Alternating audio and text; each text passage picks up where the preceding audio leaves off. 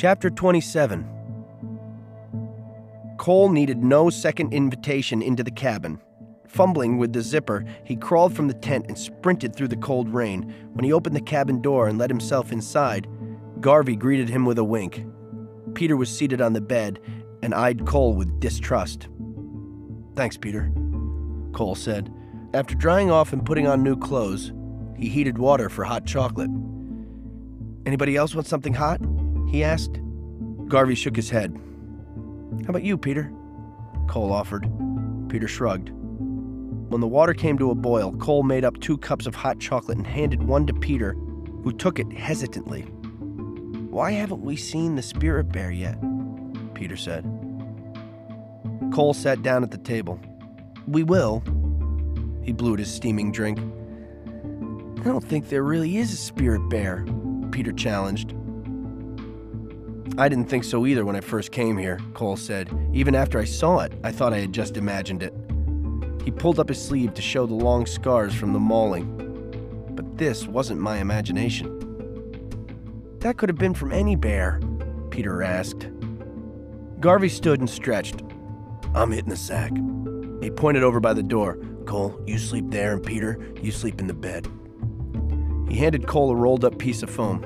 Here, beats a hard floor. Use one of my blankets tonight. Tomorrow we'll dry out your sleeping bag. Thanks, said Cole. Garvey stretched out his own foam pad and positioned himself between Cole and Peter.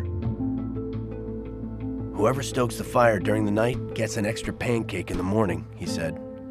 I'll do it, Cole said. He didn't mind if he had to stoke the fire for the next month. It felt so good just to be warm and dry again. As Garvey blew out the lantern, Cole pulled the blanket over himself and lay back on the foam mattress.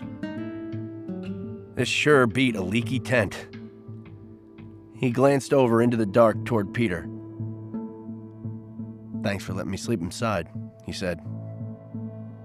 It doesn't mean we're friends, Peter grunted. In the days that followed, whenever Garvey left the cabin or walked to the stream alone, Peter took the opportunity to get back at Cole in some way. Twice, he walked in his muddy boots across Cole's sleeping bag. Every time he passed by the hooks where they hung jackets to dry, he knocked Cole's jacket to the floor. At night, when he went out to go to the bathroom, he left the door standing wide open. Returning, he did the same. Cole slept the, the closest to the icy, icy air and had to get up to close the door to keep from freezing. Door to keep from freezing. The final, final straw came when Cole returned from a walk alone around the bay. Around the bay. Cole returned from a walk, walk alone around the bay. Cole returned from a from a walk, from a walk, from a walk, walk alone, alone, alone around the bay, around around the bay. Why did you wreck my bear carving? He tried to keep his voice calm. Peter shrugged. You never really saw a spirit bear. Besides, what are you gonna do to me? Beat me up again? No, I'm not going to beat you up, but can't you leave me alone? I suppose you've never done anything to me, Peter said bluntly. Garvey listened quietly. Cole had a sudden idea. I know where there's another big log around the point that would make a good totem. If you want, we could drag it here for you to make your own totem. Why would I want to do that? When you carve, it gives you time to think. I don't need to think. I need you out of my face. And besides, what would I carve? Peter asked. Anything you want. If you see a whale, carve a whale. If you see a spirit bear, you can carve a bear. I've learned every animal I've carved. There is no spirit bear, Peter challenged again. It was just a regular black bear that hurt you, probably an ugly one. Cole ignored the comment. I'll help you drag in the carving log if you want. Peter shrugged indifferently, but after lunch he followed Cole and Garvey down the shore to see the log. Cole carried a rope. With the three of them working, they floated the log back along the shoreline. By dark, they had maneuvered it up beside the cabin next to Cole's totem.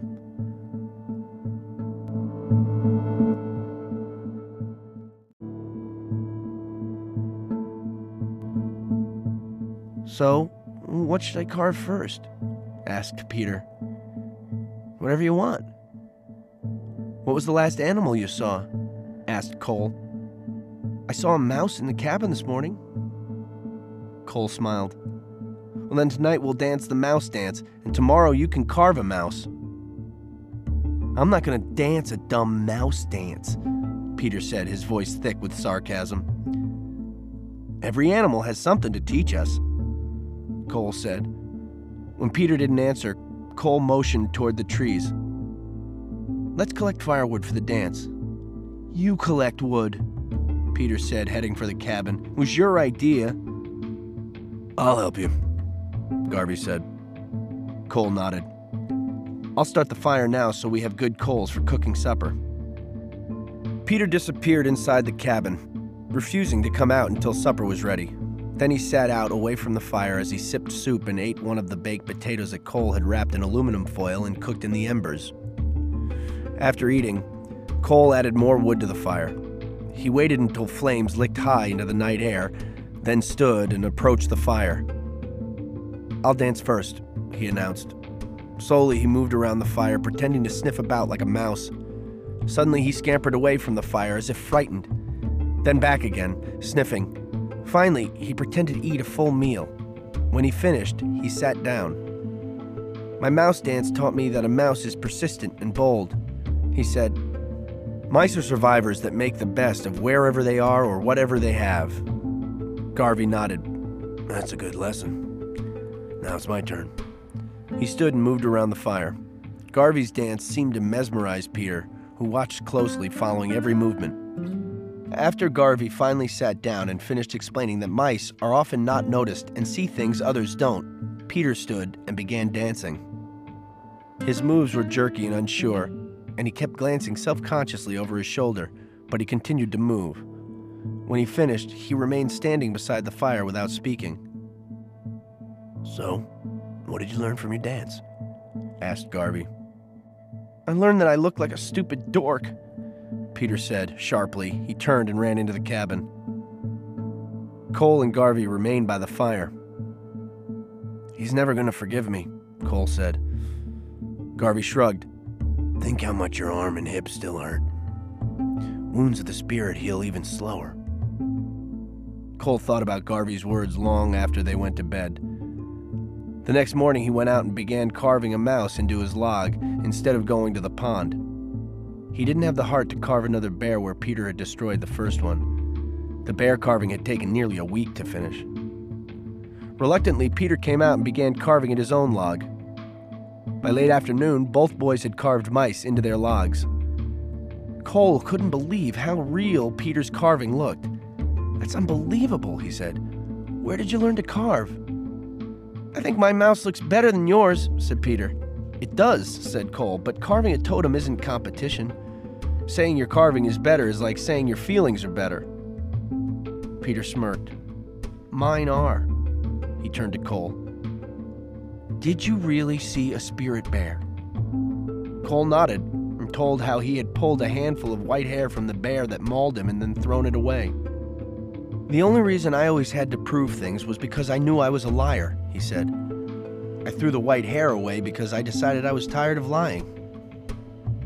Peter studied Cole as they went to the cabin for lunch. He sat quietly through the whole meal. After lunch, he returned to his log to keep carving. I want to be by myself, he told Cole. Cole and Garvey looked at each other but agreed to take a long hike outside the bay to look for whales. It was nearly dark by the time they returned. Hiking back around the bay in the gathering dusk, Cole could see Peter still carving, but not on his own log. That jerk! Cole said. He's messing with my totem again. Hey! He screamed, breaking into a run. What are you doing? Peter stepped back from the log as Cole came running up. Cole stared down, dumbfounded. In the same spot where the bear carving had been destroyed, Peter had almost completed another bear. The new carving was so real, the bear looked as if it were stepping out of the log. That's incredible, Cole exclaimed. Hope you didn't mind, Peter said. Could you teach me how to carve like that? Cole asked. Peter shrugged. Depends on if you want to learn. He turned away and headed into the cabin.